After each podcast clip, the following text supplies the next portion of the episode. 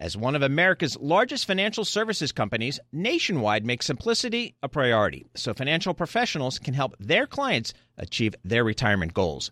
Nationwide Investment Services Corporation, member FINRA, Columbus, Ohio.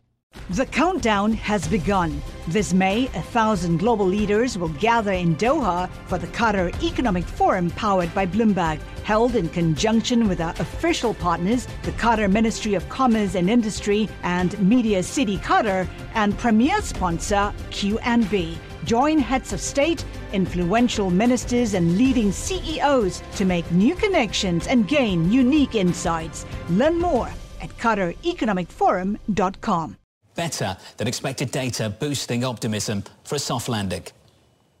Just last week, we saw the biggest jump in 30 years in how positive consumers are feeling about the economy.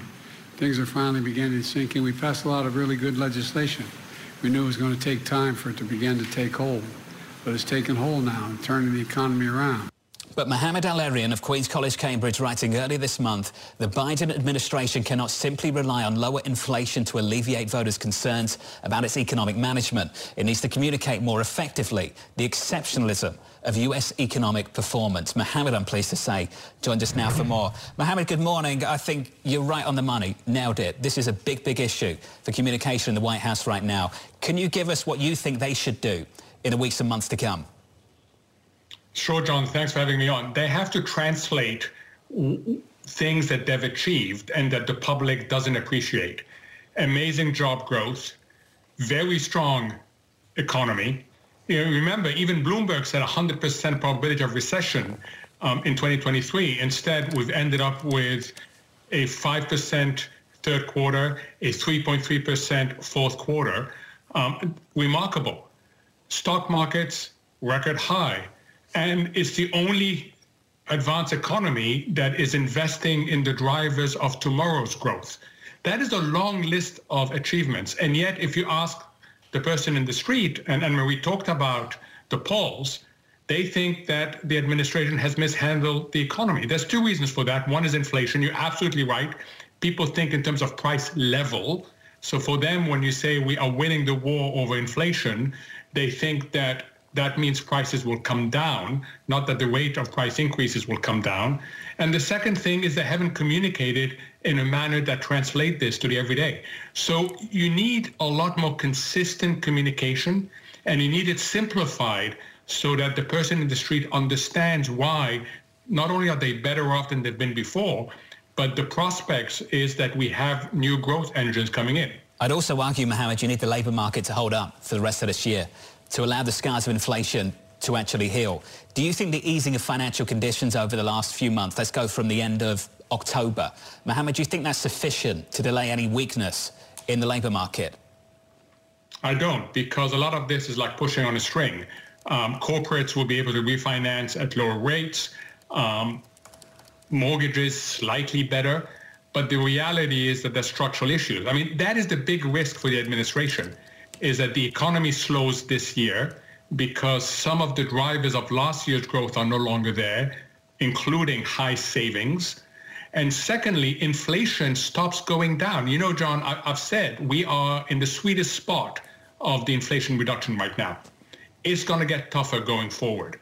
And we've already seen from Europe that it's not out of the question that not only does inflation stabilize, but once in a while you get the rate going up and that would really impact perceptions. The White House is so excited to lean into this, Mohamed, soft, very soft landing expectation. The timeline may be on their side, but when you look out to November, where are the vulnerabilities to that soft landing?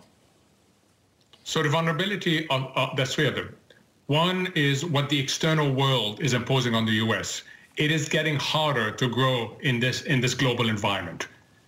We have disruptions of supply chains. We have cost pressures in the pipeline. We have delays in shipments. All that has a marginal impact. Two, the consumer is going to be under more pressure. You've talked about debt levels in, in the previous hour. Savings have come down. We no longer have the pandemic savings being utilized to the extent it was before.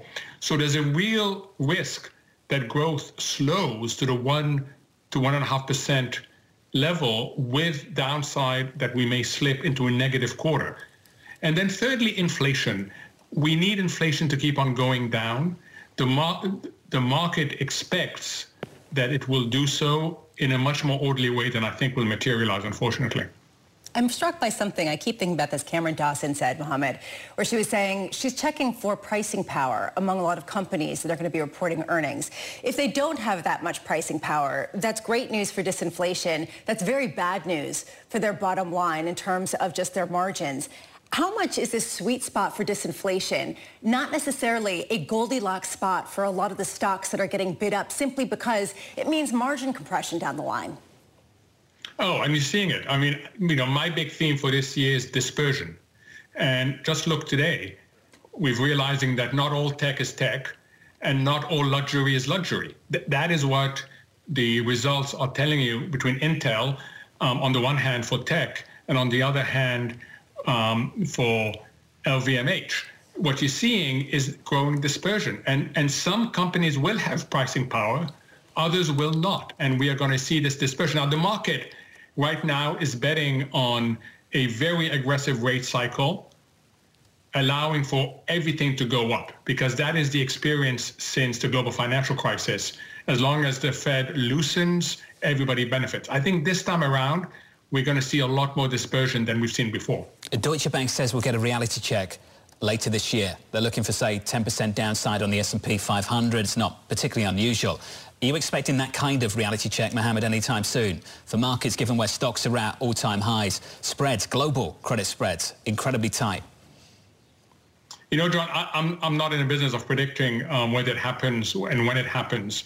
Um, and where people have been wrong in the past, including last year, is ignoring the technicals and the technicals right now are incredibly favorable. So the, the big question for me is what breaks favorable technical? By that I mean there's still money in the sideline that can be put to work.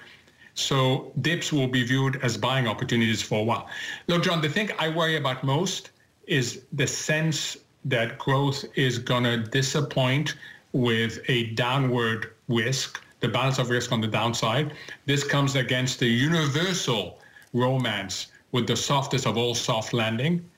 And then secondly, a recognition that the Fed is not going to validate what's being priced in right now in terms of cuts. Chairman Powell next week, what kind of message are you expecting? The one we heard from Williams a few days after he spoke in December, or the one we heard from Powell at the December news conference? Or the one we'll hear at the beginning of the press conference versus the one we'll hear at the end of the press conference. I don't True. know. it's been you know, confusing, Mohamed. Sorry? It's been confusing it has been confusing. Part of that is that this is a confusing time. Um, you know, people that I talk to privately, expectations, Jon, are all over the place. That people who think they won't stop, they won't cut rates until the summer, and then we get 75 basis points. That people who think they'll start in March and they'll they'll they'll front load it because of the elections. That people who think like me that they're likely to wait until nearer, to, much nearer to the summer, and then start with 25 basis points. Expectations are all over, and what's really interesting is that forward guidance have lost has lost its power. The Fed has been very clear in, in terms of its forward guidance, and the market's saying, "Yeah, sure, but I'm not going to listen to you." That's really problematic. You said you're not in the business of predicting the future. Can I just jump in and get you to predict the future? When's that first rate cut coming, Mohamed? My, my own gut feeling is that it will come at the beginning of the summer. So call it June, maybe July, and it will be 25 basis points. And not only do I think that that's what's going to happen, I think that that's what should happen. Okay. Mohamed, appreciate your time today, this morning. Thank you, sir. As always, Mohamed El-Erian of Bloomberg Opinion and Queen's College, Cambridge. The countdown has begun. This May, a thousand global leaders will gather in Doha for the Qatar Economic Forum powered by Bloomberg, held in conjunction with our official partners, the Qatar Ministry of Commerce and Industry and Media City Qatar, and premier sponsor QNB. Join heads of state, influential ministers, and leading CEOs to make new connections and gain unique insights. Learn more at QatarEconomicForum.com.